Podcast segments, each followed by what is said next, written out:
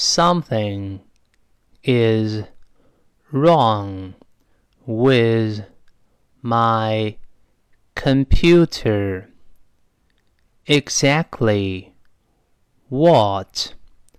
All I get is a black screen.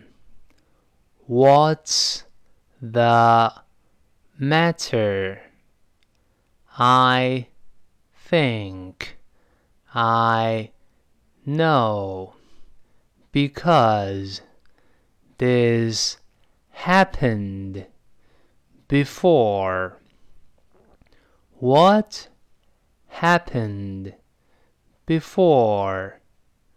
My hard drive crashed.